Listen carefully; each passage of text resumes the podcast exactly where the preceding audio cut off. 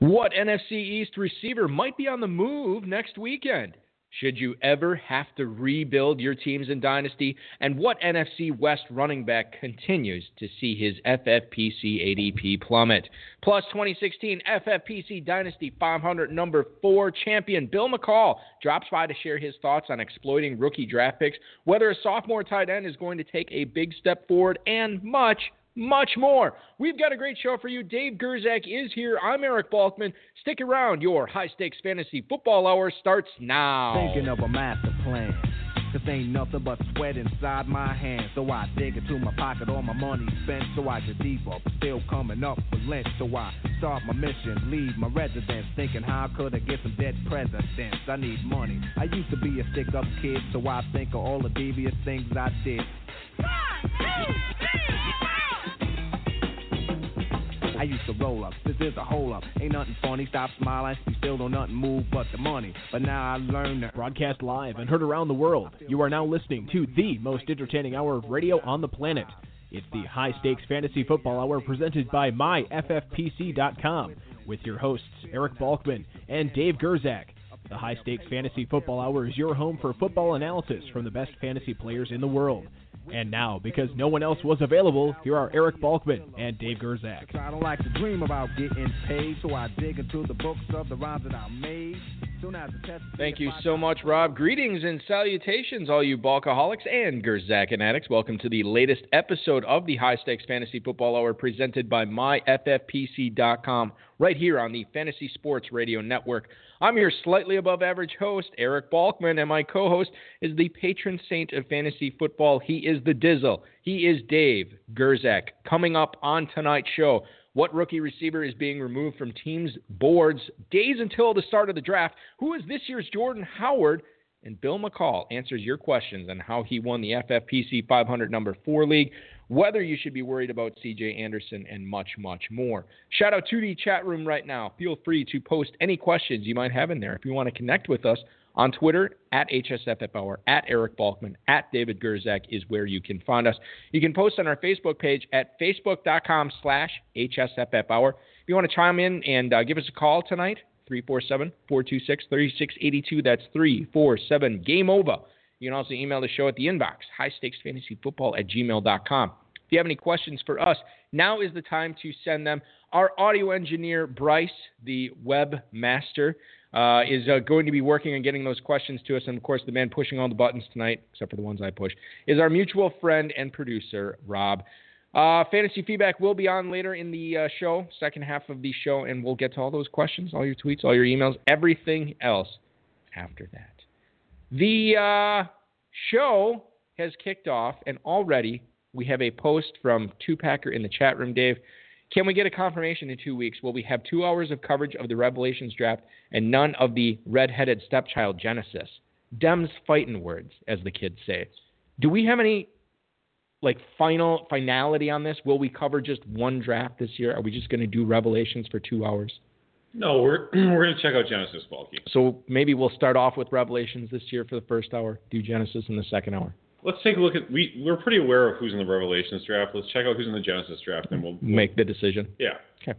We'll Fair enough. The, just like kind of like the feature table at the World Series of Poker. You want you want the one with Negreanu, Hellmuth, you know all those guys. Is that Revelations? Yes, at this point. yeah, I don't want these. I don't want these knobs to get big egos though. Right. This, yeah. This is the. I think that that ship has sailed, my friend. That's a good point. That ship has sailed. All these Revelations guys. So it, a bit of a housekeeping at, at the top of the show for anybody who's listening.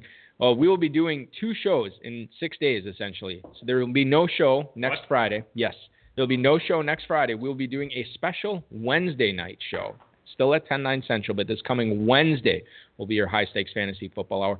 And then the following Friday, we'll be covering Revelations and Genesis live. That's an hour earlier. That's at 9 8 Central coming up on Friday. So what, where are we doing the show on next Friday? We will not be doing a show next Friday because you, I, and uh, Two Packer will be in Chicago hanging out with uh, some FFPC players down there, or maybe Howard. just an FFPC player, Andrew Howard, of course, I, I still have to email Jack forgot. and Jack Hahn. I, well, Uh, I mean, I, I don't know if we're hanging out. I'd forgot. like to see Jack. I mean, it's sort of like a tradition to see Jack Hahn down there at the draft. Uh, so that'd even be though the draft cool. is not down there. Even though the draft is not down there, we'll be, be watching on it. a television screen as well as other screens in the other parts of the country. This is sort of like our unofficial getaway before sort of the floodgates open when we're commissioning and we're doing, you know, getting everybody's entry fees and everything taken care of over the summer. So uh, this is well, this, this is my last hurrah until Vegas. So that's that's so the way I look at it. doing it that fun. Yes, very much so. All right, very. Let's uh, get to the show tonight, ladies and gentlemen. Once again, if you have not signed up for the FFPC main event, what in the hell are you waiting for? Sign up now, myffpc.com. You can get in on that early bird discount that expires at the end of next month. Make sure that you are signing up for your discounted rooms. You're heavily, I mean, Planet Hollywood has slashed prices for, for the FFPC for, for for the room rates there. So make sure you are getting in on that. They also have an Earl of sandwich. It's very tasty. Uh, So I've heard. Yep. They uh, they they are going to be rolling out the red carpet for us. They're very excited to be back on the strip. Very excited to be at Planet Hollywood for all the live events, which you can sign up for on myffpc.com. And if you can't wait that long, we have two live drafts going on tomorrow. We have slow drafts going on all weekend, all at myffpc.com. Check that out for anybody who is interested in drafting right now. Thanks to Roto World and Rob for tonight's rundown. NFL Network draft expert. He is a draft expert, Dave. Not an analyst, he is an expert. So we will take his opinion Mike Mayock is, is kind of an expert. with a massive, massive grain of He salt. spends a lot of time on this crap. Well, Mike Mayock said Friday that some NFL teams have completely taken off Washington wide receiver John Ross from their draft boards due to the health concerns they have on him. Now, John Ross, in addition to breaking that combine record in the 40 uh, that uh, that was previously held by Chris Johnson, he's already uh, torn both the ACLs in his knee. He's already had his shoulder surgically repaired as well. So you look at uh, John Ross, mentioned among the top three receivers, I would say, with Corey Davis and Mike Williams Yep. in the NFL draft. Dave, if you if you are a GM, if you're looking at uh, a potentially, uh, you know, much more than just the speed receiver, because we've seen what he can do with the full route tree, what he's done at Washington. What would you be doing with John Ross? Because to me, he deserves to be in that conversation at a minimum. What would I be doing if I was uh, as a dynasty drafter? yeah, so as NFL a, I'm sorry, as a dynasty drafter. Not as, I'm not going to give you the credit that you could run an NFL you. team. I'm sorry. I, this is a bad bad phrasing of the I question. would, I would consider looking at him. He's probably though near the bottom of my list of those kind of elite guys. He's near that six seven range. I'd probably look at OJ Howard as well, especially in FFPC leagues ahead of him. We have And a. I, I think I would take him over. Uh, I'm, I'm not a big fan of Mike Williams. Right. Clemson, so. I think that's that's we we've we've I've learned that that. for over the last few weeks on the Yeah. show that you're not a huge fan of his.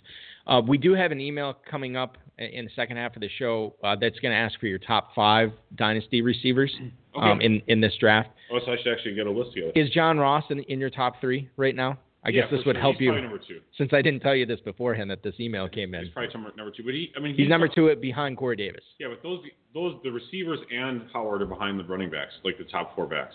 It's, Even Cook, even Dalvin Cook. Dynasty is on its ear this year This with is a running the, back the running backs being pushed up and, I'm the actually- receivers falling. This is new for me. I'm actually kind of disregarding uh, Cook's kind of crappy combine a little bit because I did watch a lot of tape. Not a lot, but for me a lot. Hey, Um, if you wanted to watch on, you could have watched Florida I've- I've- State games with me this past fall. It would have been a great time. I read the write-ups and everything. Yeah. I mean, and it's true. He's he's very explosive on the field. Yeah, he definitely is. And um, well, we saw the sports science. I think I sent that article to you about how Dalvin Cook is measured as Yeah. one of the fastest players uh, on the field uh, in the past like 10 years or whatever. How long they have, they've been doing this? And I and I said in the group chat, I thought that that was actually interesting and and useful information. And the reason is because it is, you know, there I do believe in the science when they're talking about that, and that he's on the field, and that so scientifically he has speed on the field, and I, I think that okay, you can kind of substitute that if you're a metrics person, you could say, all right, well, there's some kind of proof, some validation of what the film shows right there. Right.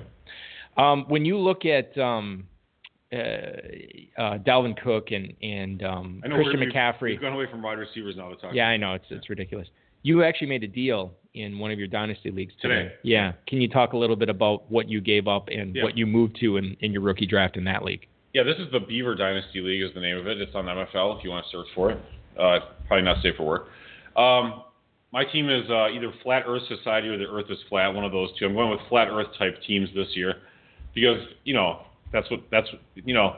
Wake up, everybody. The Earth is flat. Get woke. Get woke, as Nick Manfield said. Anyway, so uh, I traded the 105 and the 112 to go to the 102, and I'm going to take McCaffrey there unless Fournette, unless Fournette falls to me at You're going to take McCaffrey- Fournette or McCaffrey. Yeah, I would assume that McCaffrey's going to be there and not, not taken first. And, And- and- you never know. You just never know though, because I mean, there's been talk about McCaffrey going at number eight to the Panthers. I mean, I don't know if that's in your rundown here. I think I think the it might Panthers- be in there. The yeah. Panthers GM said that he he considers McCaffrey A good fit. Yeah. It's a good fit for their offense. So it'd be him and, and the Daily Show running things behind I- Cam Newton. I pers- my personal preference for that for McCaffrey for me, I'd rather not have him go there because I don't like Cam Newton swiping all the touchdowns. Even though McCaffrey's not a goal line type guy, but he definitely won't get goal line looks if he goes at number eight. Yeah, he definitely will not. Uh, it, it you know it's going to be an interesting uh, top. I mean, like normally we look at the NFL draft and it's usually not that exciting uh, for the top seven or eight picks for dynasty because you're looking at people who. Um, You have like two guys or three guys that are good, everybody else is well, good. but I mean, there's quarterbacks and then there's the pass rushers and, Oh, and yeah. there's usually a secondary guy and overall draft. Yeah. But I mean, like now you could have a running back go at four. You could have a running back go at eight. I mean, there's talk of Tennessee maybe taking a receiver or a tight end at 5 Mhm.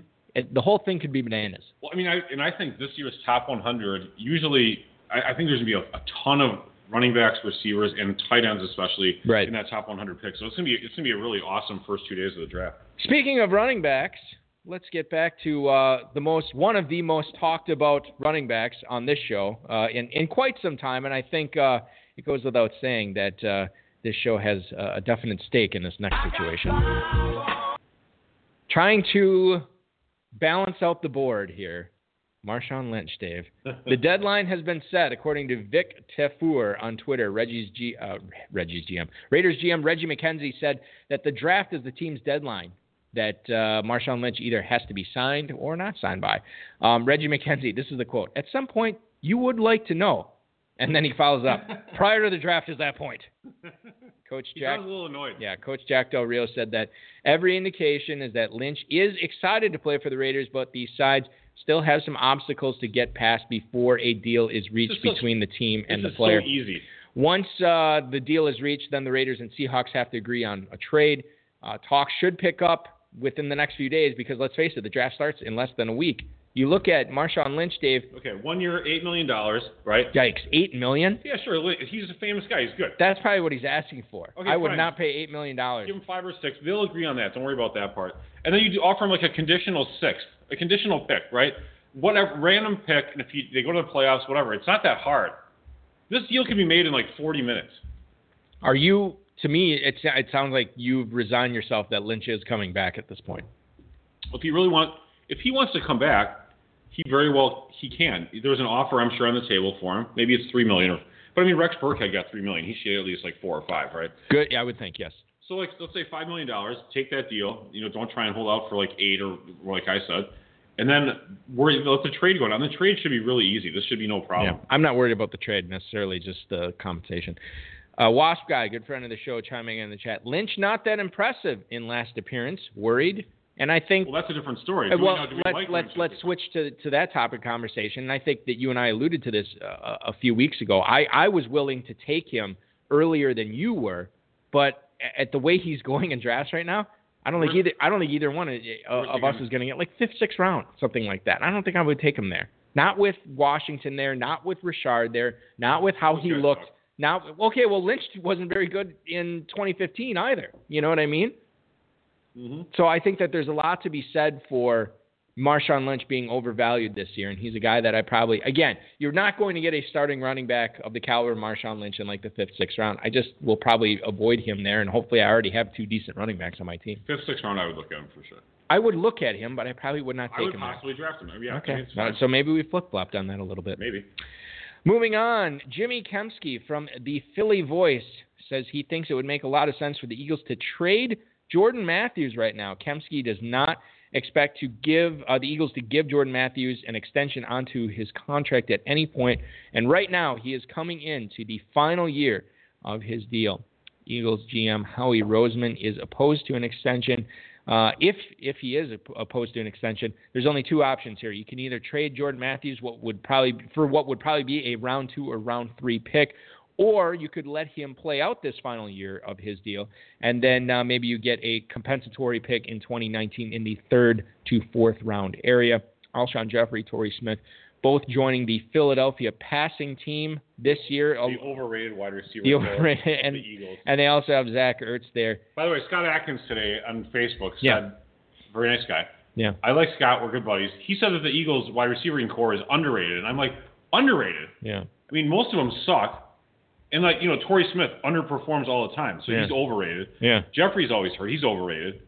Matthews is a slot guy who's not performed as well as he had. ho- You know, But see, yeah, the problem is, is everybody's listening to the Dizzle, so Right. everybody's I'm- just, just, just totally throwing him under the bus. And and Scott Atkins is of course like, look, don't just take the Dizzle as gospel. Whatever. Don't not take it underrate these guys. So I, he likes him. I mean, the thi- but but Dorial Green Beckham's been terrible so far. yeah, Doesn't look like he's seems, might not make the team. seems like a bust. Yeah, and uh, Nelson Agholor, Agholor, Agholor. Yeah, he's terrible too. These He- guys can't pick wide receivers to save their ass. They're like uh, the They really Patriots. can't. How the Patriots could never draft good receivers. They just go out and get them. They should. It, it's just, you know, it's not a bad Philly voice. Good job, Jimmy. They My- trade him. My point with having this in here is I think if you own Jordan Matthews in Dynasty, you're rooting for him to get traded to a different team because honestly, anywhere is better than Philadelphia. Now the only Yeah, reason the only reason it it could be better if for him to stay in Philly is essentially Torrey Smith, Jordan Matthews, and Alshon Jeffery are really all on one year deals this year. Yeah. Jeffery can be gone pretty easily after this year. I mean, he did. I think his deal is literally a one-year deal. Torrey Smith, um, the guaranteed money, I think, runs out after this year. He's getting old and he's not that great. And the thing is, he's getting old, and speed was always his game. That's one of the first things Yeah, exactly. go. It's like what all, all he runs is nine routes. You know, it seems Right. like that's all he does. So, and then you have Jordan Matthews, who maybe takes a year off from being the Eagles' number one, and then he's the number one on this team next year. He, but he's not the number one wide receiver. But it doesn't. It, again, you know, Sigmund Bloom was right.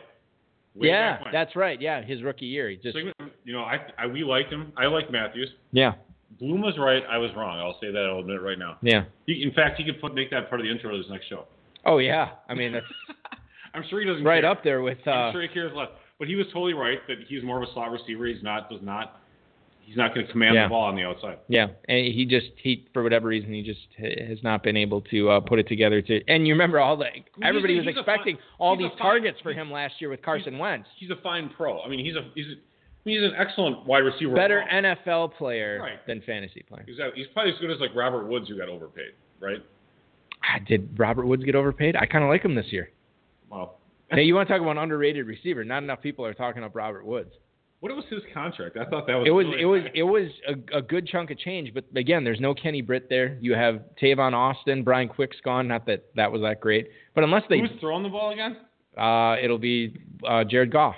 Oh my They god, called it golf back then. dude! Did you see? I mean, I cannot get past how bad Goff looked He in was- preseason. I mean, Yeah, but so terrible. Sean McVay is the new coach. Uh, he can't because does he throw the ball for him? no, he'll tell him how Is to this throw it the right way. Yeah, just hey, listen, that, that this is the this is the first meeting. It's Five like, years, thirty-nine million Jared, Jared, listen, all you need to do, this knuckle, put it on this stitch of the football, and it's like gonna he weighs- sail so much better. He looks like he weighs like 190. It's like 6'4". East Carolina wide receiver Zay Jones scheduled to meet with the Tennessee Titans uh, this past week on Tuesday. The Titans, again, looking for more weapons to add to that passing game that already features uh, Tajae Sharpe, Rishard Matthews, Delanie Walker. Jones looking to be a good selection for teams in the second or third round of the 2017 NFL Draft.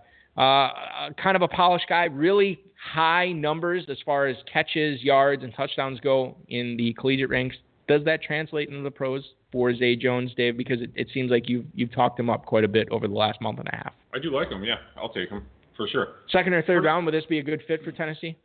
I think so. They need. I mean, they need somebody to play. They, they, their, their wide receivers are not great. He, I think he will be able to play outside. That that's the question to me because I just I look at him and I, I just see slot guy, slot guy, Right. slot guy is the, and maybe he'll be a good slot guy, but to me that's his ceiling. I don't know if he's ever going to be able to play on the outside. But the thing is, Tennessee really doesn't have any outside receivers. They got all these slot guys Mm-hmm. and nobody who can really set the boundary out there. I mean, he made so. He made his production was just unreal. In college. Yeah, it was I mean, insane. I don't know. I'll, I'll take them all day long. Yeah.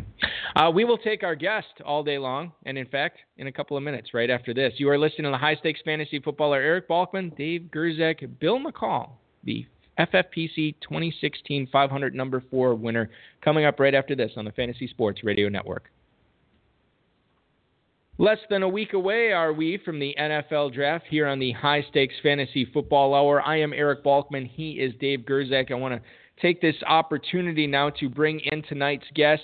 He started playing fantasy football in 2010 in a redraft league at work, and despite losing badly, he said he quickly became excited about playing more. In 2012, he joined the FFPC and he began playing Dynasty in 2013 with $500 league number four when it started up. He is a lifelong Bears fan. And he's lived in Denver for the last two decades. He also likes the Broncos. He was able to come away with the FFPC 500 Dynasty number four title last season. You know him as Bear Den in the FFPC. We know him as champion Bill McCall. Tonight, Bill, welcome to the show, man. Thanks, guys. Good evening. How's everybody doing? We're doing great here in uh, beautiful Wisconsin. The snow is almost melted all the way. almost. I'm I'm wearing the ice, the ice is falling yeah, I'm, way. I'm wearing my summer parka. It's a great time to be alive, and, and we get to uh, uh, talk to another great FFPC Dynasty champ on the show tonight, Bill. So thanks so much for joining us. Before we get into the fantasy football discussion, tell the listeners uh, when you're not playing Dynasty what you are doing for a living. Yeah, thanks again for having me. I'm excited to be on and chat with you guys. Get to talk a little bit of fantasy football tonight. That's always fun.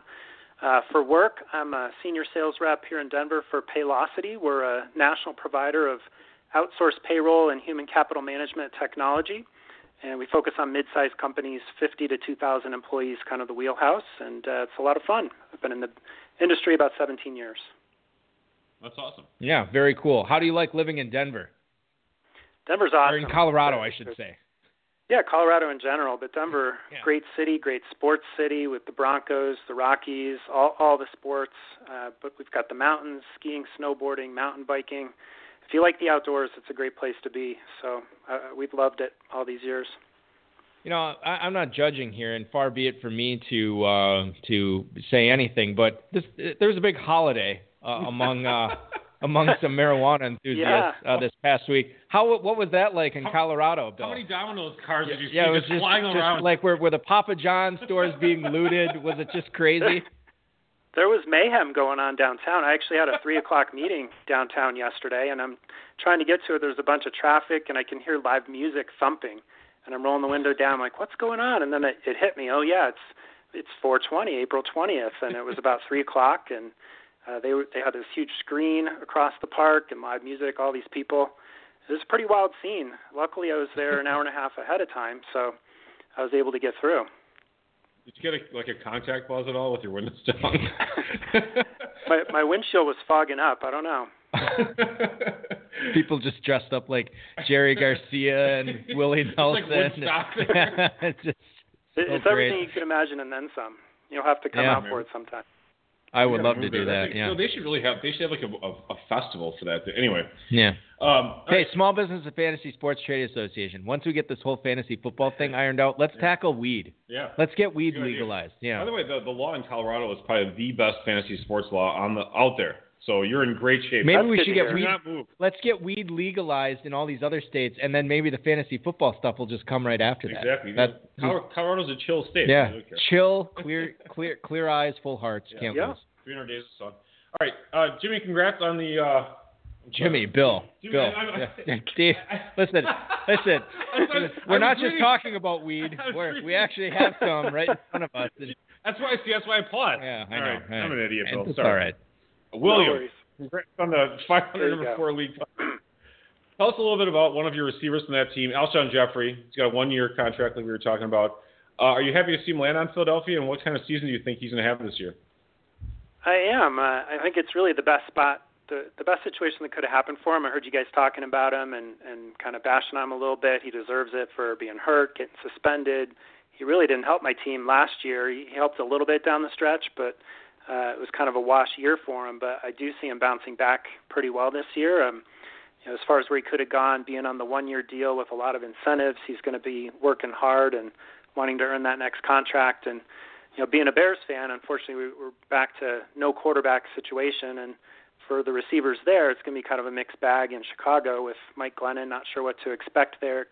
Could be interesting, but uh, I definitely like Car- Carson Wentz better for uh, a receiver's chances. He showed a lot of promise in his rookie year last year. He can throw the ball down the field. He's not afraid to throw throw the ball down the field. So, yeah, I'm pretty excited for Jeffery. Um, I actually in this league picked up Carson Wentz off the waiver wire, um, kind of later in the season, and uh, actually held him through the the cut down, hoping that Jeffery would sign. Maybe I did. I can't remember the cut down date. I think maybe we knew that he signed at that point, but I was hoping for that stack potential for next year, and uh, turned out. So I'm pretty excited about it.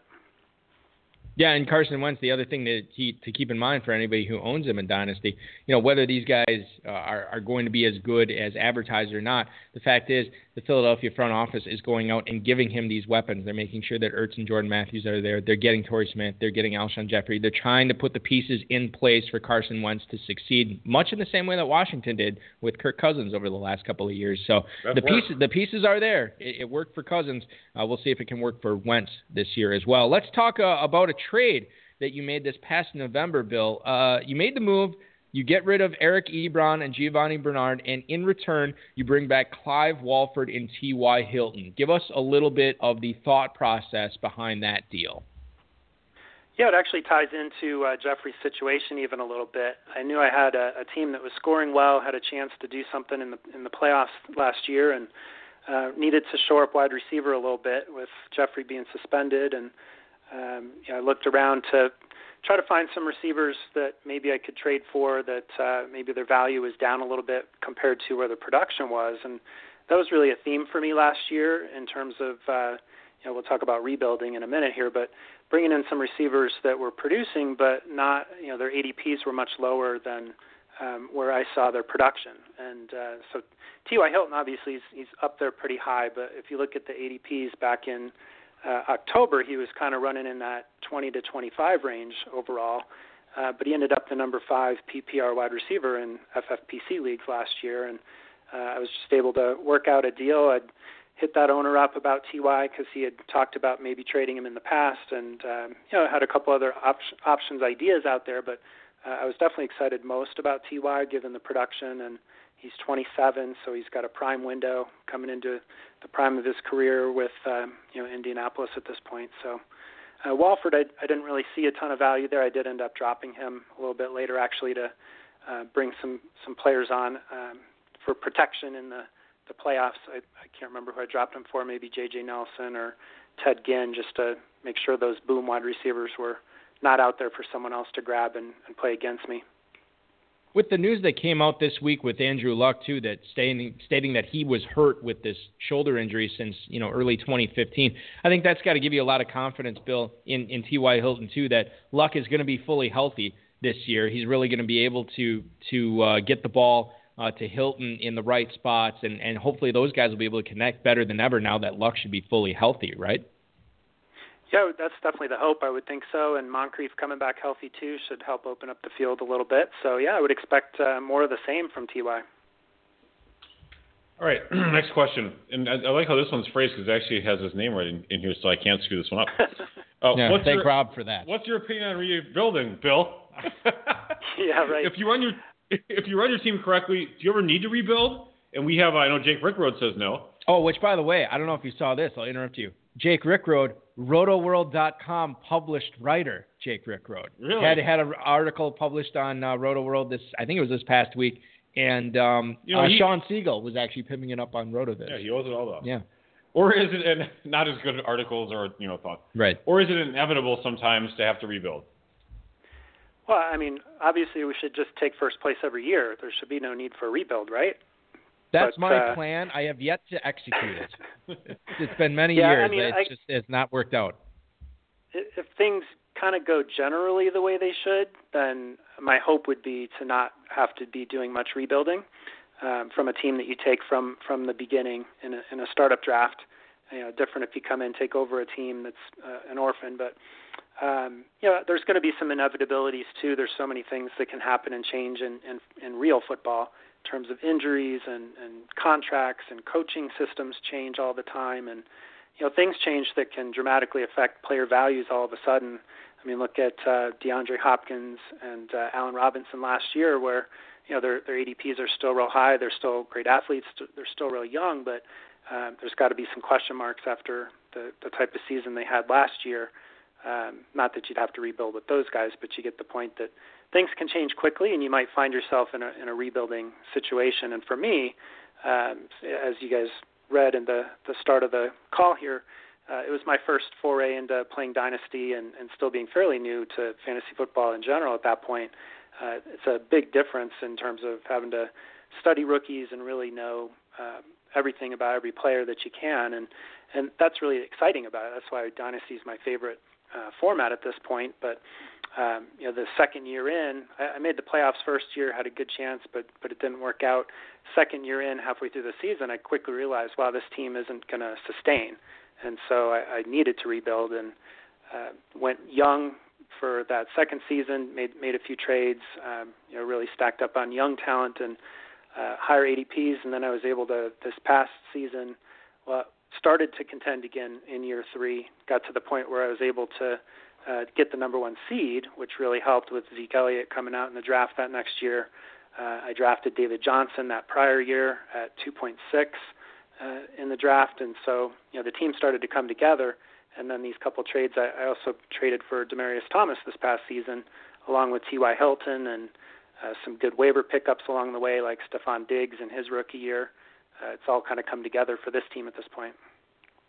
One of the things, and we're talking with Bill McCall, the FFPC uh, 2016 500 number four champion here on the High Stakes Fantasy Football Hour. One of the things that was brought up in that uh, Rotoworld article uh, that Jake wrote um, was, you know, people always want to in Dynasty they want to win every year, but they want to constantly, you know, not get old. They want to replenish their talent, make sure that their age is either staying the same, maybe getting a little bit younger.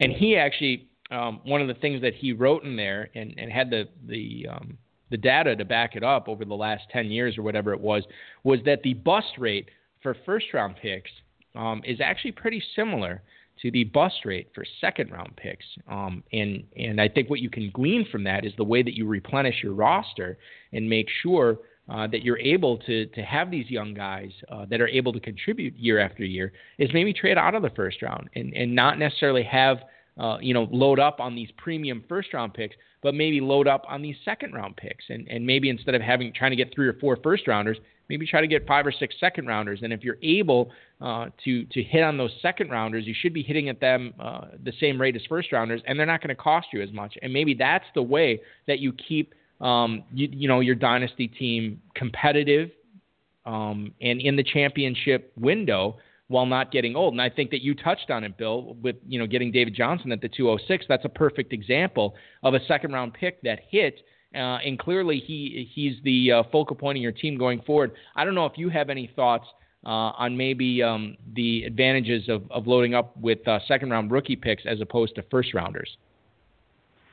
Yeah, I, I could speak to that a little bit. Um, I guess Nelson Agholor, you guys were talking about him a little bit. He's a good example. I, I drafted him in the first round when he was coming out and was pretty excited about the Chip Kelly offense, and he's going to be the number one guy. And you know, here he he hasn't done anything. A couple couple three years later, so I actually cut bait and dropped him middle of last season and just said I'm done.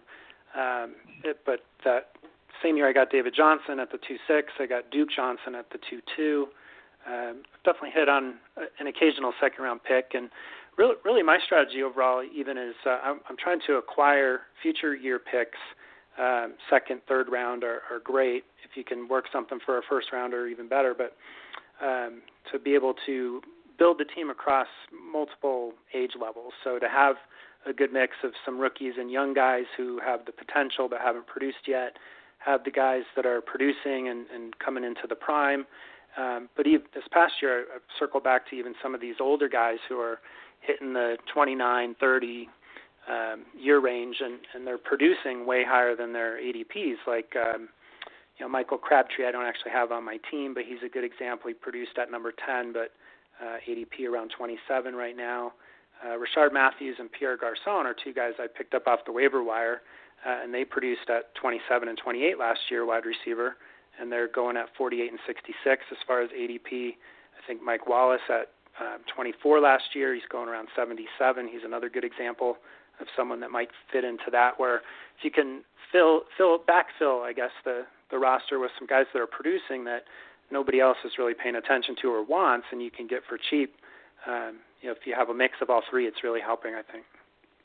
Bill, and I, I think you, you kind of touched on this already, but this is the time of the year where rookie draft picks, you know, aside from when you're actually on the clock owning the pick, this is when their value is highest. This is when people covet them the most, when they will never have more information on these rookies than we will, uh, you know, at the start of rookie drafts after the NFL draft has happened. Have you been looking at maybe trading some of these first, second, third round picks um, for players that maybe don't have necessarily as high of a ceiling, but players that you're pretty confident won't bust. I mean, Larry Fitzgerald, it's going to be tough for a guy like him to bust at this point of his career. You look at um, what you could maybe get for some of these rookie picks in the area of veteran players. Have you explored that at all? Yeah, I'm I'm definitely game for for that type of thought. Uh, I probably wouldn't go after Larry Fitzgerald with that high of a pick, given he probably has one year left, maybe two, but probably one. I think what is he, 34 this year? Um, so maybe maybe a second round pick or a third round pick for him. But uh, at the 112, it's kind of a interesting. It'll, uh, the draft is going to define a lot of what happens next. But right now, it's a little bit of a no man's land. So uh, I may trade down and out of that if someone's excited about that pick when we get to it. I'll probably hold it until that point to see what's available and. You know, if someone like uh, uh, Evan Engram or John Ross is still there, I, I might be interested in and those guys, we'll, we'll see what happens. I, I don't know that OJ Howard would would still be there. Probably not. It doesn't look like. But um, you know, a couple guys I, that are right at that point in ADP. I'm I'm not interested in with uh, David Njoku and Alvin Kamara. I, I see those two guys as you know potential busts or or at least taking a long time to come to fruition. I probably don't want to hold them as long as what I'm thinking they might take. But um, yeah, it's an interesting spot. So we'll, see what's available Bill, and who, who, who will trade it. Bill, let's talk about Njoku a little bit. I'm just curious as to because I've heard the Kamara bust uh, argument, um, and it makes a lot of sense. But you talk about Njoku. I haven't heard a whole lot of people that are necessarily down on him. Talk a little bit about why you think um, he either is going to be a bust or maybe take a little bit longer to develop than a lot of dynasty owners maybe are thinking right now. Yeah, and bust, pro- bust probably isn't the right word for him because he's so athletic and super talented. Um, I just think, you know, based on the lack of experience at the position overall and, and not as much production as some of the other players, that it's just going to take him some time. I, I don't see him doing a whole lot the first year, uh, maybe not even second or third year.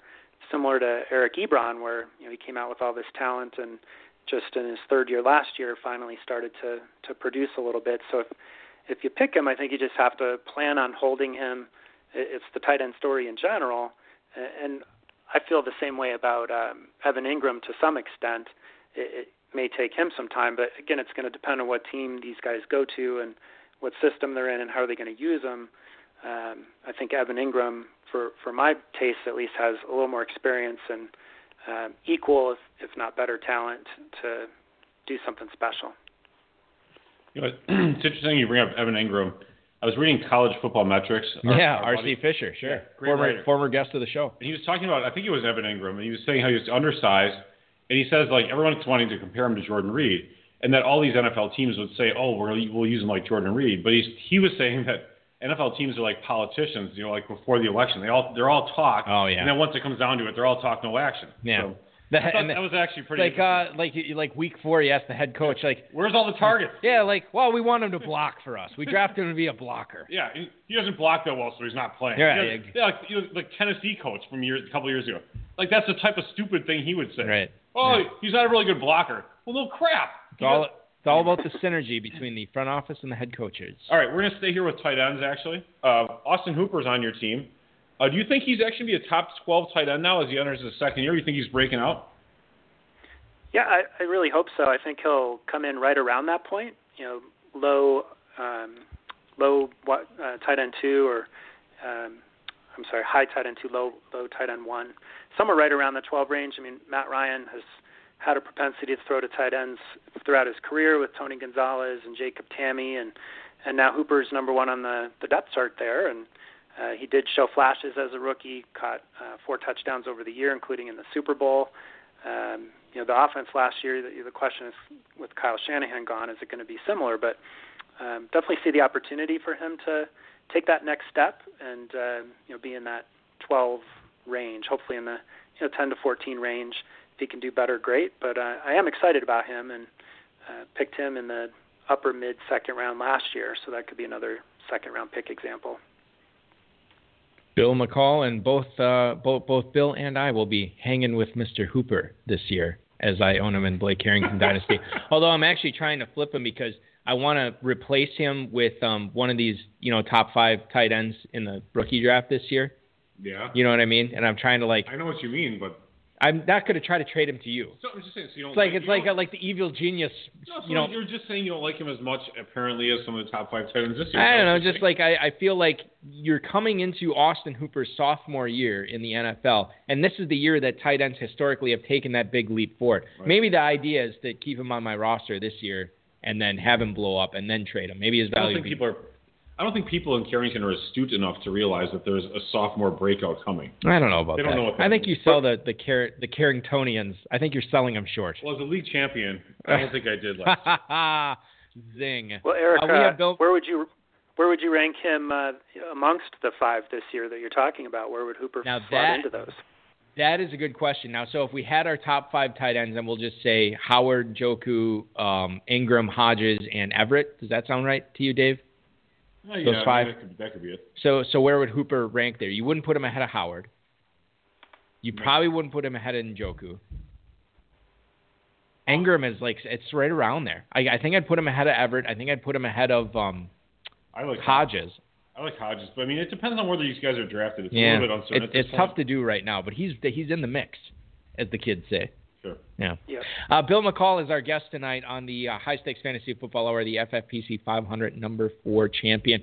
We're going to talk about what he is planning on doing with that 112 pick in his league. Eric Balkman, Dave Gerczak coming right back at you on the HSFF Hour on the Fantasy Sports Radio Network. Eric Balkman, Dave Gerczak coming back at you on the HSFF Hour here shortly before draft weekend. Are you sure you have nothing to say right now, Dave? Well, you just have a bee in your bonnet right you now. Thanks. Yeah. You just mentioned the 112 pick. I just, Yeah. I think it's just. I didn't just mention it. That was a few minutes ago before right. the break. Yes, I hope anyone is. If you're back, if you listen, heard that. Yeah, the 112. It's just the 112 The magic pick of such- radio. It's such a great pick Yeah. to have. If if you still have your 112 pick, it's just kind of a cool pick to have. It's like because that just shows that you won. You're the champion. You're like. Yeah, I, I guess I'll pick now. You I know what- It's my trick. I guess you guys have a chance. Y'all. Yeah. Fine, I'm gonna go now. You know what? If Bill Belichick was a dynasty fantasy player, you know what he would do with the 112? He would trade it for the 203 in a future first. he would. totally, totally what he would do. I'm not not the 20. I mean That works for me. 210. I don't, yeah, I that in- totally, yeah. In the big effing league, I, you know, the one of the other league I'm Right. I've traded in a couple of years. I went to the 110 to the 210 and got a future first. Yeah. And I, I love doing that. It's, it's great. You talked about uh, Dave earlier, and Bill, I'm going to let you comment on this in a second. I want to get Dave's opinion here first. You commented how you think this is a deep draft this year for Very- dynasty Very purposes. deep, like two full rounds deep. That's what my question was. So you think it's like 24, those top Yeah. 24 guys? That's that that that's the sexy range as it were this year. in Rick Rhodes, you know, to get back to Rick Rhodes' article, he said 40, it's 47 percent of the first round picks, have been- Right. and then it's 31 for second round. So it is, there is a difference. There is a significant difference. But once you get to the third round, it's all garbage. Ugh. It's like um, I mean, Yeah. every once in a while someone hits whatever. But to get to those top 24, and I really think this year, I mean, maybe this year it goes to 26, 28. But I mean, this is such a great draft. Anyway, let, let's ask. Yeah, you a question. Bill, Bill, you, what do you think uh, as far as this draft? Is it deeper than it has been in years past? What are you looking for the you know the sweet spot in the second round where where you're noticing a talent drop off? Yeah, it does seem deeper than than prior years, and, and so far last year's rookies didn't pan out very well at all. Um, so yeah, I'm I'm excited for uh, the first couple rounds here. Um, you guys were talking earlier about uh, John Ross, and, and now he's off of some draft boards even. So if, if someone like that could drop to me at 112, I'd I'd be interested. And uh, you know, in the second round, there's there's really a lot of players I'm kind of excited about. Uh, Perrine, I think, has a, a lot of potential as a power back. Uh, Chris Godwin, the Penn State wide receiver, really interesting. Had a great combine. Um, Jamaal Williams, maybe flying under the radar a little bit there, um, running back from BYU. And uh, I do like the, the wide receivers. You guys were talking about Zay Jones earlier. Um, he's got a, a real good physique for the position. I think, if I remember right, he's the son of an NFL player, and uh, Taywan Taylor as well. Both those guys with all the production and, and good bodies for the position. And uh, I'm excited about both of them. And yeah, maybe even in the third round, there there might be somebody like a, a Jeremy McNichols that could turn out to be something interesting too. Talk a little bit about uh, and Dave. I don't know how you feel about him because we haven't talked to him on the show. I'm kind of down on Samaje Perine a little bit, or P Ryan. I don't know how to pronounce it. I hear it every every. you know, some people pronounce it Taylor. I have no idea. Yeah, no, but talk talk a little bit about why uh, you like him. Is is it the fact that he he does possess that that NFL level body where he is so thick and, and tough to bring down? Talk a little bit about what you like about him at the next level. You're asking me that question? Yes, I'm sorry, Bill. Go ahead. Okay. I, yeah. Oddly enough, yes, he is. Yeah, yeah. Dave, Bill. Um, yeah, just uh, he's so powerful, and if you look back at his freshman season, he had a, a lot of uh, burst and, and a little better speed, and um, I guess he had some ankle injuries that have slowed him down. So there, there's a question mark around: is that going to be in the past? Is he through that? And can he get back some of that burst to be more of a special player? But uh, I think he outlifted all but four of the offensive linemen in the bench press. So, I mean, he's super strong and powerful. I, I would think he's going to get goal line opportunities wherever he goes, and he could turn into being more of a special all around three down back as well. I also remember um, I, I like that analysis actually. I, I also remember people talking about him being, and I can't, you know, I, I can't attribute this, so take it for what it's worth. But I remember people talking about how smart he was, like not just football smart, but off the field smart too, like just a brainy type of guy too.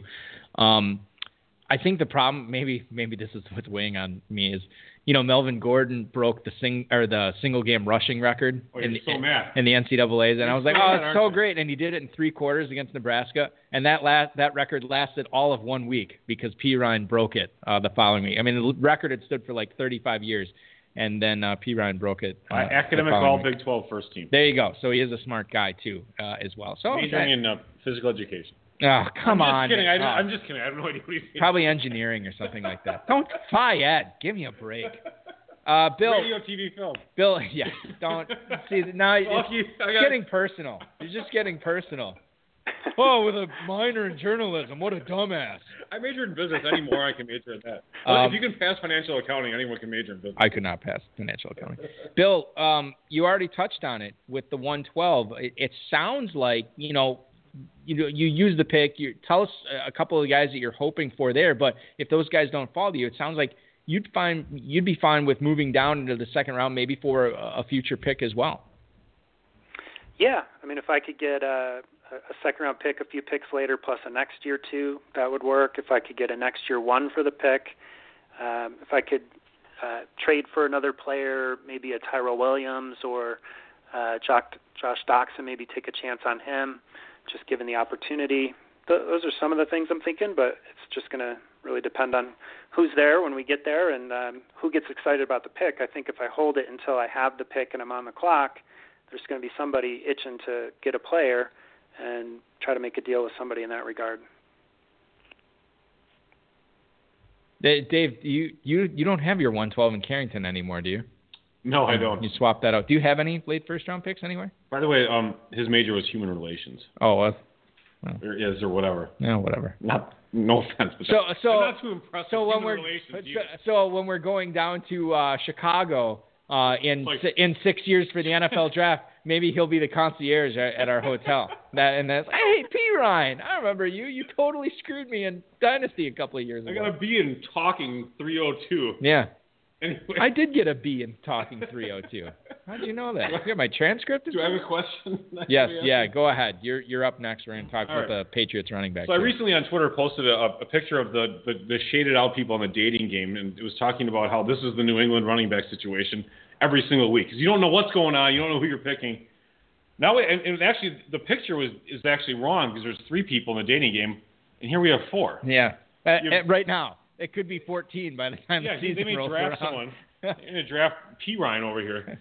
Dion Lewis, Rex Burkhead for three million. Uh, extended James White, and then they acquired. No, Gillislee is that official now, Bulky or no? Well, he, the, the what I've read is that it's a two-year offer sheet that New England has signed um, Mike Gillislee to, but all everything I've read said it sounds like Buffalo is not going to be matching this, and Gillislee will become a Patriot. All right, so let's assume he gets there. So we got these four dudes. What do you think? I want no part of that. That just sounds like a, a headache from week to week. I mean, if you're playing in M- MFL 10, which I haven't done yet, um, you know, it might make sense to pick up a couple of those guys if they're cheaper there. But just from a, a dynasty perspective, that's going to be tough to figure out. I mean, maybe Gillislee has the most LeGarrette Blunt like value, but uh, Rex Burkhead showed himself to be an all around player too. And, you know, White, Super Bowl hero, he can kind of do it all. Dion Lewis, um, very good as well. So I'm staying away from it personally. I don't own any shares of any of those guys, and, and I'm going to keep it that way. And baby, and, and Bill, maybe the story here is not necessarily staying away from New England, but if Gillislee does go from Buffalo to the Patriots, the backup running back to Shady McCoy would essentially be Jonathan Williams, a guy who was talked up in dynasty circles last year as a guy that could be a three down back. Maybe he's the type of guy, even if you don't own McCoy in dynasty, it's worth tossing out a, a trade offer to the Jonathan Williams owner to try to get him on your team. If he's rostered. Is Williams Yeah. even rostered? Well, I mean, I, he Yeah, was you- drafted. Where was he drafted last year? I mean, wasn't he a se- late, late second, early third round pick? I mean, in FFPC leagues. Yeah, it's a short bench. Yeah, I always forget Sorry. about that. But yeah, I mean, Williams is a guy that maybe you'd want to look at. Yeah, I agree there. There's some definite value opportunity there because he looked like uh, one of the, the better rookies in the, the lower tier of the draft last year with potential for three down capability, and I, I would look there for sure. Let's get to a couple of emails here, uh, as long as we have uh, Bill uh, here. Bill McCall, of course, the FFPC 500 number four champion from last year. Also known as Jimmy. yeah, also known as Jimmy, apparently. Depending if it's 420 or not. yeah, exactly. Maybe that's going to be the new thing for the show. Is just we always call the guest Jimmy. 420 Jimmy. Jack in Dallas, Texas writes, Greetings, Bill. Do you see any obvious reasons why we shouldn't expect a repeat of what we saw from Jordan Howard last year? Congrats on the title in the FFPC, and thank you for the email, Jack in Dallas, Texas. Uh, Jordan Howard came out of nowhere uh, last year. It really took the reins of that Bears job, uh, running back job last year, and, and crushed it. Was was a uh, top 12 running back last year. Is there any fundamental changes to that Bears offense that we should expect maybe Howard to take a step back, or are you expecting more of the same in 2017, Bill? I'm excited about Howard. I think uh, I think more of the same. You've got John Fox as a, a running-driven coach, and Jordan Howard's his guy now, and he's earned that trust. Even as a rookie, he got to do quite a bit, which which Fox doesn't always do. I mean, your one concern is going to be the quarterback position. Is Glennon going to be able to put enough fear into the defense that they can move the ball down the field versus uh, stacking the box against the run? But the offensive line did really well against you know at, with the run blocking last year, and uh, you know they're still intact, I believe, and so I would expect more more with Howard, and, and there's a lot of talent at wide receiver there to uh, open up the field. It's a matter of can Glennon get the ball down the field and, and keep it opened up for him. Let's go to uh, Nate in El Toro, California. He writes, Hey, Bill, I'm starting to get concerned about C.J. Anderson. It seems like at every turn, Elway and the coaching staff has not only failed to endorse him as quote unquote the guy, but have gone to lengths to try and replace him, i.e., Devontae Booker. Should I try and move him before the NFL draft for an early for an early second round pick? That is Nate in El Toro, California. So CJ Anderson essentially is the starter right now. But if you owned him anywhere, Bill, it, would you be looking to move him to get one of those juicy early second round picks in this year's rookie draft? I'm actually uh, buying C.J. Anderson right now. I'm, I'm not worried about the knee, but it's something to keep an eye on. He's supposed to be ready for OTAs. Was the last I saw. Living here in Denver, I hear him talked up quite a bit. Cecil Lammey is is local here and loves him, and uh, he's done really well when he's healthy. So as long as he could be healthy, uh, I would expect we get at least one more good year out of him. And, and after that, next year, uh, it depends how good Booker is this year too. Uh, I I do still like Booker. I think uh, he kind of flopped in his opportunity a little bit, but he did have a hurt shoulder, and that's pretty tough for a running back to be running and getting banged around with uh, a hurt shoulder. So I'm going to give him a little bit of slack and, and see how this next year goes. But uh, in one of my other leagues, I was actually able to. I, I took over a team that had Carlos Hyde, and I'm not a Carlos Hyde guy. Uh, and news has come out against Hyde with the the 49ers ownership lately, or the the GM. Um, I actually was able to trade Hyde for C.J. Anderson plus a next year first, and I was Oh, wow. pretty happy with that Nice. at the time. At the time, I was happy, but um, as time's gone on, it's it's turned into even a better move. No You- kidding. You- Uh, let me ask you this. I'm kind of putting you on the spot here a little bit, Bill, but but um, but since you are in Colorado and, and certainly have a, a better handle on the Broncos than we do, you look at what they would would do with running back in this year's draft. I don't think that they would go after a running back in the first round, but give me a percentage chance that they would add a running back on day two in either round two or round three. That they try to address the running back position. Is it a high percentage chance? Low? What, what would you put that at? Yeah, I wouldn't think that they're too high on on running back, but I would say I, I'm hearing the buzz on Christian McCaffrey if he is still available there at 20, and his dad playing with the Broncos, and you know just a local kid. I, I think there's a chance they wouldn't be able to resist taking him if he's still available. I don't know if he's going to still be available. He's his hype train is is kind of going out of control now, and he might get picked sooner for for good reason. But if he's available, they may end up taking him, and that would throw it all out of whack a little bit, and, and who knows what happens. But if he's not, or, and or they don't take him, uh, maybe in the third round, but probably more like the fourth or fifth round. The way the way teams can draft running backs pretty late now and still get decent value, I, I wouldn't see him picking high unless it's McCaffrey. Have we talked about the bet that you made with Two Packer? I'm not sure, but let me ask. Okay, go ahead. him? I want to bring the yeah. Well, I want to talk about the bet with with Bill after you ask this, or is Go that what you were going to ask? yeah, go ahead. Oh, that's what you're going to Yeah, say. yeah. So okay, so I want to do a handicap. yeah, there there was a bet that was made. How long ago was it? Two weeks? One week? Maybe it was like about a week. week right, roughly a week, Let's week and a half days. ago, between uh, of course mascot of the show, Two Packer, and and Dave. Uh, a bet was made about who would be drafted in the He- NFL he's a, draft. He's a Florida State fan. Right. So he was saying Dalvin Cook will be drafted first in the in the NFL draft, and Dave was saying no, it's going to be McCaffrey. Which side would you um, be on as far as who gets drafted first, and how much of a favorite is is is What your are side? the stakes? You tell them the stakes? Well, the stakes are the stakes, are stakes. Are stakes, yeah. plus drinks. Yeah, uh, it's dinner and drinks between you two. Uh, In Chicago. Friday night in Chicago, whichever I mean, rest. parking is seventy six dollars, so this is going to be expensive. We're we're um, do we know it's seventy six dollars? Is that what it is? yeah, Okay. at the hotel. I- I didn't know We're that. staying at the Conrad in Chicago. Right. So anyway, so Andrew Howard is, is probably going to be picking the restaurant that we're going to be dining at Friday night. Um, but so whoever loses has to buy the winner um, dinner and drinks that night. Mhm. So who, which side would you be on, and how confident would you be in that side? I'd be on Dave's side with McCaffrey. Um, Yeah, probably 80, I 80, love it. 80%. 80%. Holy um, cats! Nice. Because I, Did- did I mean, see- I saw some blurbs this week even that um, you know GMs, you know, anonymous GMs, what have you, have said McCaffrey. The only two running backs going in the first round are McCaffrey and Fournette. Cook's going to fall to the second, and and Cook has a lot of off the field concerns too that uh, could factor into it. So I think that really sways it even more heavily. Also, did you see McCaffrey's little feet maneuver that he was doing that Instagram post? That was know, insane. Why did you is see that? nobody talking? You know, everybody talks about Dalvin Cook's off the field concerns.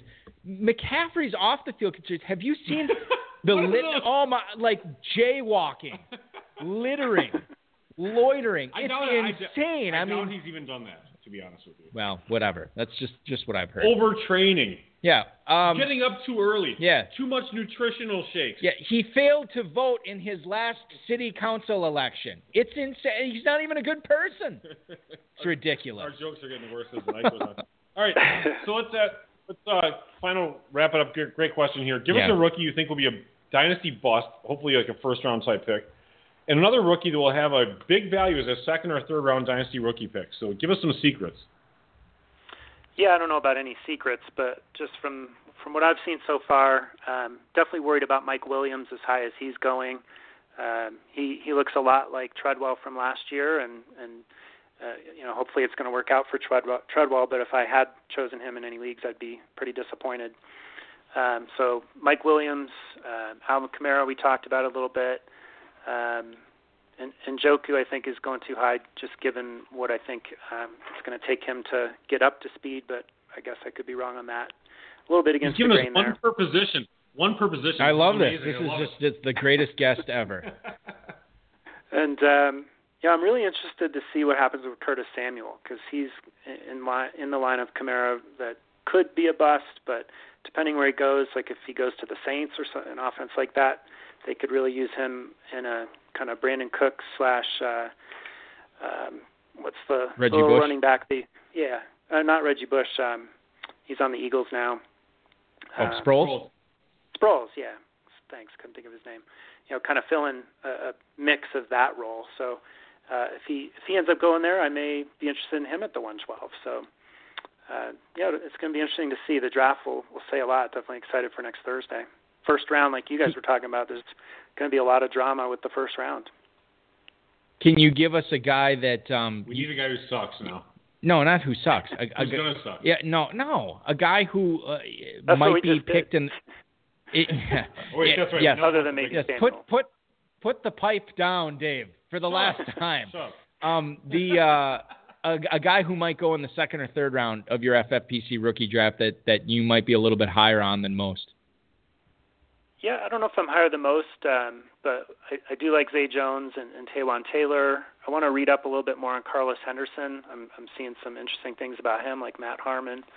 Um, so th- those are a couple guys in that mid to late second round range.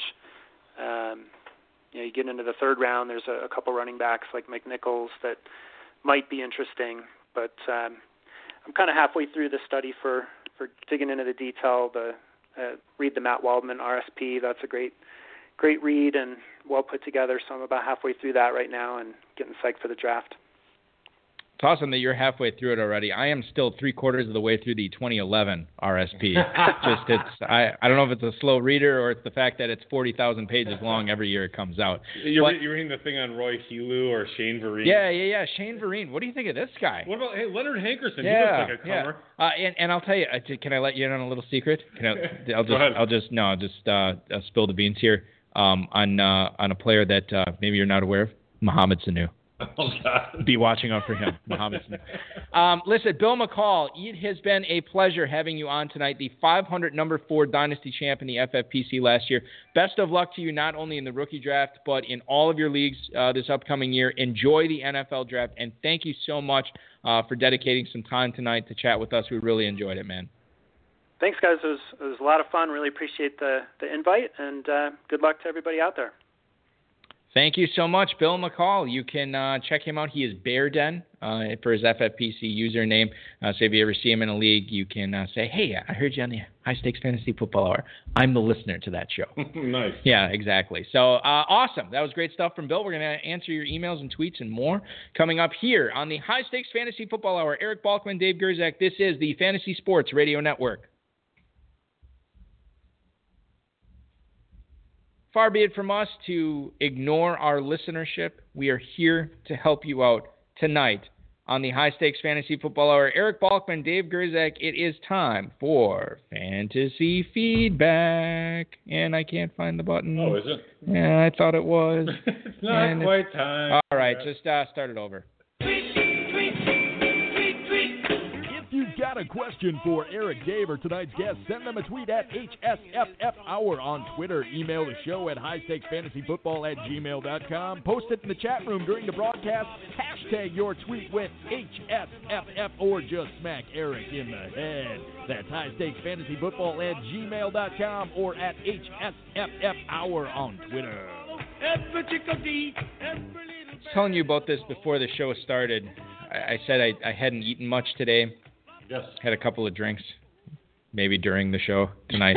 Yeah. Um, I one. Drink. so there, there's this thing at the Y. My, um, my, we have a family membership there, Yep. and every few, well, every Friday they have like this family fun night there. But every two or three weeks they have this. I think it's called a float and flick or flick and float or something. But you go in one of the pools there. And they put this huge Movie. movie screen up, and then they pipe in the sound, and you watch a movie just floating in the pool. okay. And I was like, sounds like a great idea, right? Okay. uh, you know, and then I was thinking about the Or logistics of treading it. water.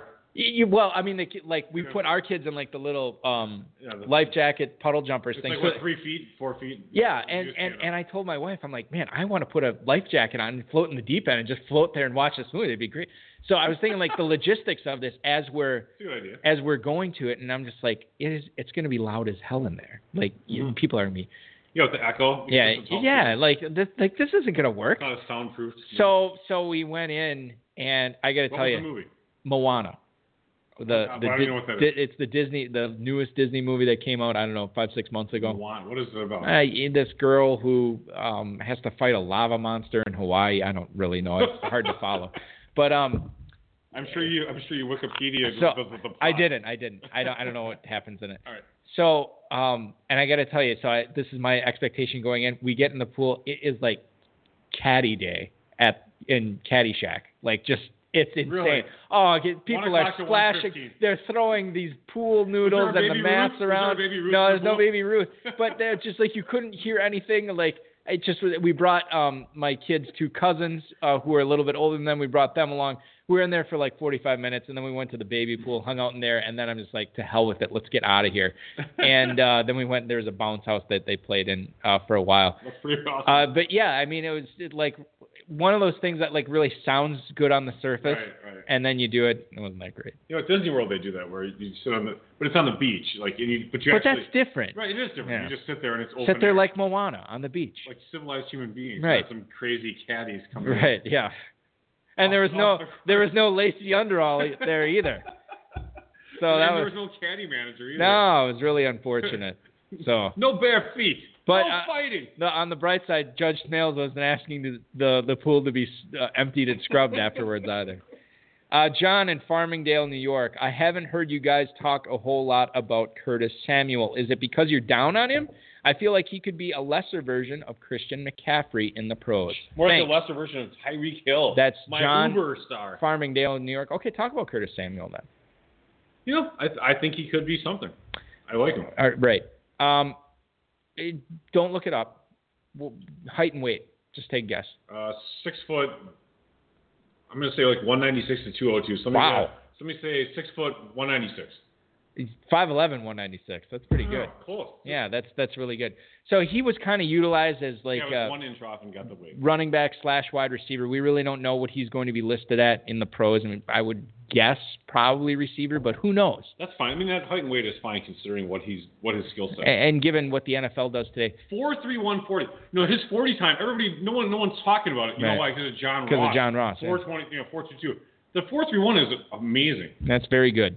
Um, and you think about the offense that he was in at, at Ohio State. It's not like one of these air raid offenses where you can put up massive numbers. I mean, Right. Ohio State had a really good defense, and they played in the Big Ten. They've got a lot of NFL players that have been fantastic. Right. So you look at Curtis Samuel. He would he be a guy that you would look at in the late first, early second of Sure. rookie drafts? Absolutely. There you go. He, I could have taken him at the one twelve until I pissed it away with my McCaffrey trade. Uh, yeah, you could have had Christian McCaffrey at the 112, or a, a, a poor man's version of Christian Could have had no Samuel and probably McCaffrey falling to the one hundred five. Yeah. He's not falling to hundred oh five anymore. Who? McCaffrey? Yeah, no, I don't think so either. By the way, somebody was totally dogging on me on the football guys message boards about that. You personally, the Yeah. Dizzle? No, I was on like I used Leroy's Aces, so I was Yeah. posting. I'm like, you know, I go, this is like maybe two, three weeks ago. I'm like, Yeah. by the way, in in a few weeks, there's gonna be no chance that McCaffrey is going at the 105, 106 range. So if you want him, you have to trade up to the 102, 103. Right. And this guy's like, oh, blah blah blah, that's impossible. Blah, Yeah, blah. yeah, you're wrong, pal. You're just wait and see. So what did he say? He's like, you you would still be able to get him there? Yeah, he's like, oh yeah, I think it's like 50-50. And the reason is because in, they always have these polls of like where where players go in the rookie draft. And McCaffrey, I think, was a 105 or 106 player. And it's like, dude, that's not that's how it's gonna it's not how it's gonna happen if he gets drafted like 14 or 15 overall or eight for God's sake. Percentage chance that he's out there at the 104 in rookie drafts this year. Um. I think like 30, 40 percent. I think Wow, okay. I mean, if, if I read this correctly, I, I feel like you know Corey Davis will go pretty high. Yeah. Williams will go like you know kind of low, late first. John Ross kind of the same thing, maybe even later. Yeah. And then you're gonna have all these running backs go, and you're gonna have Fournette go early. You're gonna have McCaffrey go early, Cook, and then who knows where Mixon's gonna go? But I'm guessing Right. Mixon goes in the second. So it's gonna be it's gonna be Second of the NFL draft. Yeah. So Right. it's, I think it's gonna be Fournette, then McCaffrey, and then Cook, and then the receivers is my guess. Okay. Glenn in Southfield, Michigan, are you guys buying that the Niners might just take the best player available at two and nab Fournette? I'm already having difficulty getting decent value for Hyde in my dynasty leagues, and the bottom will fall out if Fournette goes to San Fran. Is it panic time? That is Glenn in Southfield, Michigan. I own Carlos Hyde in one dynasty league. I don't think I'm I'm in panic mode, but man, it is not looking good. 102. 102. That there's there's and they they had him in for a workout um this past week, so there's there's talk that Fournette could go at the 102. If he goes at the one, I mean, I don't, I don't. If he goes at the 102, Carlos Hyde is is worthless. essentially yeah. Yeah. I mean he's a handcuff at that point. He is because mean, you're, you're, you're draft, you're spending that much draft capital. You have, you literally have to play him. It's, it's for your job. The head coach and and, and you know, you're all in. You Yeah. have to play him. You have to. Yeah. And you know he's super talented. I mean, So I if you own if you own Hyde right now, I what are you not. doing? If you did, second round rookie pick, or is that? I mean, to no me, one's paying. No one's paying for Hyde. Hyde's value right now is in the toilet. so you couldn't even get a second round pick Maybe a late second. When you would do that for him. I would take. I would. Yeah, I would Yeah. take a mid to late second for sure. If someone would actually pay that, yes. Rocky in Piscataway, New Jersey. Hello, Mel and Todd. Clearly, I am Todd because you have the much better hair than I do. Mel. What's Mel and Todd? Mel Kiper Jr. Todd McShay. Oh, sorry. We heard Saint. that up on. We, whatever. We heard St. Dizzle's top five running backs last week. How about his top five receivers with less than a week to go until the draft? Big fan of the pod. Thank you to Rocky in Piscataway, New Jersey, not only for listening, but also for writing in. We always like hearing emails from listeners. So, uh, Dizzle, we heard your running backs. Let's uh, list your receivers in order. I, I think we already touched on this at the top of the show. Uh, that you feel Corey Davis is the number one receiver in this class. Um, I, I don't think that's uh any kind of spoiler a- at all. But if you were to rank two through five this year, is there much debate? Is there is this a tough decision, or is it pretty cut and dry? How do you rank the top five or the top four? I, I should say after Corey Davis. All right, so Corey Davis number one. I'm gonna go with Ross as number two for me personally. Mike Williams, as much as I don't really care for him, I still have to kind of keep him. You know, I have to respect where he's gonna get drafted. Right So I would take him at the third at the third pick. I my my kind of my sleeper for receivers, not receivers only. Okay, yeah. all right. My kind of sleeperish receiver would be Chris Godwin. I like him. I Yeah? it kind of follows a little. I like the Penn State connection with Allen Robinson. I do too. And He's got that size and height a little bit. you know what I read today? You know who he worked out with? Huh. Calvin Johnson. He's been working out with cool. with Megatron. You know, and people, you know, kind of dismiss that stuff, but you know, you know, look at the guys who go to the Fitzgerald pass or Yeah. receiver camp every Yeah. year. Those guys always do pretty well. Cordarrelle Patterson. Maybe not him. and then at number five, I'm going to play. You know, I'm going to be the, the wimp here. I'm going to I'm going to tie it up. I'm going to Zay Jones and Curtis Samuel. I'm going to kind of so okay, equivalent to each other. significant drop off after um, the Williams pick or after Godwin, I should say. Not really. No, actually, I think significant drop off after those two players. To be honest. Okay, interesting. Actually, in well, okay, in Taywan Taylor too. I mean, you know, Taiwan, whatever you want to call him. Taiwan. I'm calling him Taiwan my entire career here. Hey, Balky and Dave, what do you make of Jamaal Williams? Could he be this year's Jordan Howard if given the opportunity? That is Ray in Bartlesville, Oklahoma.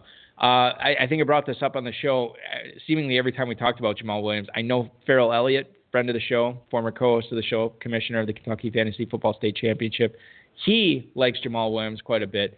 I look at this guy, and, and again, these these big running backs that don't catch very many passes, that are, aren't speed mavens. It's tough for me to get excited about. How big is he? I don't know, like According 230, 235. Is he not that big? Let me. Let, I'm, to, I'm checking a secondary source here. Well, Google didn't work. What well, was he? Google did work, but they claimed he was 201. No, maybe he's not that big. I just maybe he's that slow to me.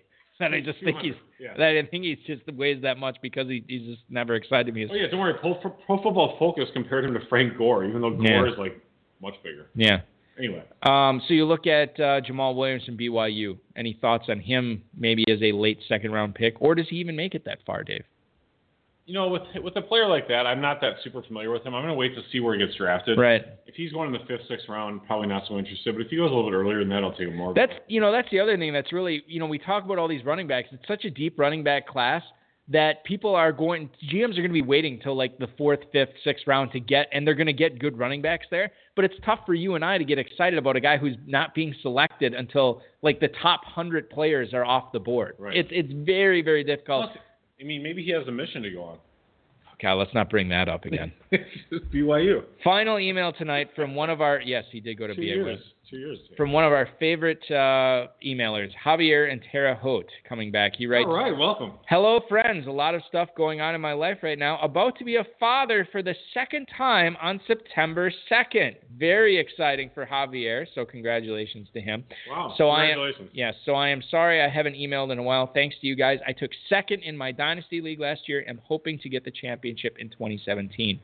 What do you make of McCaffrey declining all private workouts? Is he being a diva? Is there something more to this? I really liked everything about him except this. Any insight you can provide is, as always, kind of welcomed. Thanks in advance. That's Javier and Terre Haute. Thank Yeah, you for yeah. emailing. Javier, did you hear about this though? McCa- I feel like I'm uh, like Leno. Hey, did you hear about this? Christian McCaffrey. He's declining all these workouts. I'm his biggest fan, so I've heard about it. So to me, this would not necessarily because you don't want to close doors. You Right. you want to make sure that you keep them all open, unless you have some sort of assurance that you will not that that you will be gone by a certain point, and you're like, you know, I'm I'm not going to work out for these teams. I know I'm going to go to this team if I'm still there, and I, I'm good with that. Is that what it is? I mean, I, I think that you know his tape shows plenty. His combine shows plenty. He had a pro day workout, and it's like at a certain point, it's like how much running around or how much you know how much. This isn't a this isn't a beauty pageant. You know, you, you know this isn't the swimwear competition. It's like you've seen enough. You don't need me to run around and, and catch passes for you anymore. So I think he's just like what a diva! it's not you know it's not even being a diva. It's like his agents. You know, why risk getting injured? You're already guaranteed like a top twenty, top twenty five pick at the very worst. I can't even tell you how. I mean, like, he- respectfully, uh, we're not doing any more workouts. You know, look at all the stuff. I, I can't even tell you. ESPN, Sirius, CBS Sports, they all said like, Balky, we got to have you come in, do it. I'm like, no, I got 280 plus episodes of the High Stakes Fantasy Football Hour. You don't need to bring me into Bristol or New York. You download it and you let me know. Bucky, it- And I they mean, have. You, you know, you're you're fantastic at your job, but you did not run. Uh, you know, you didn't run the the, the three cone drill like he did. No, You don't have the 2015 yardage record. no, I don't.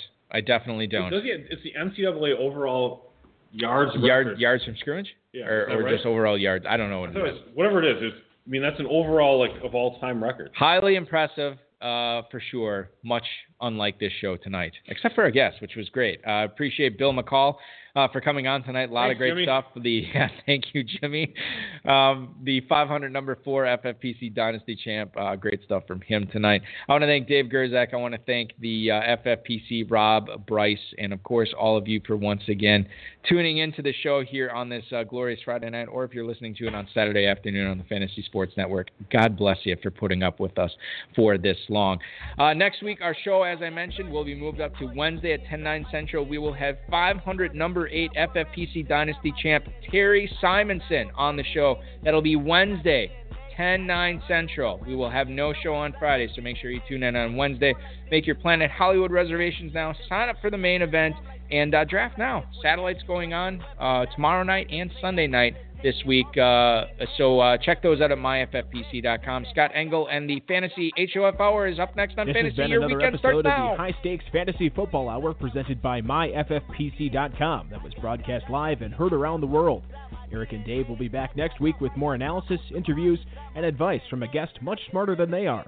Thanks for listening, and we'll talk with you again next week. Him again, the sound the engine in is like a bird. You see fireworks, the Corvette tires skirt the boulevard. I know how you work, I know just who you are. See, use a, use a, use a bitch, your hormones probably switch inside your DNA.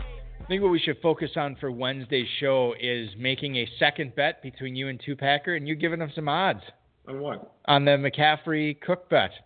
Why would I give him? a- What do you mean? Hey, give, give him some odds. He's clearly an underdog at this point. Like a secondary bet, like a separate. Yeah, like a separate bet. Sure, I'll do and it. yeah, so we got to hash that out. He can call in.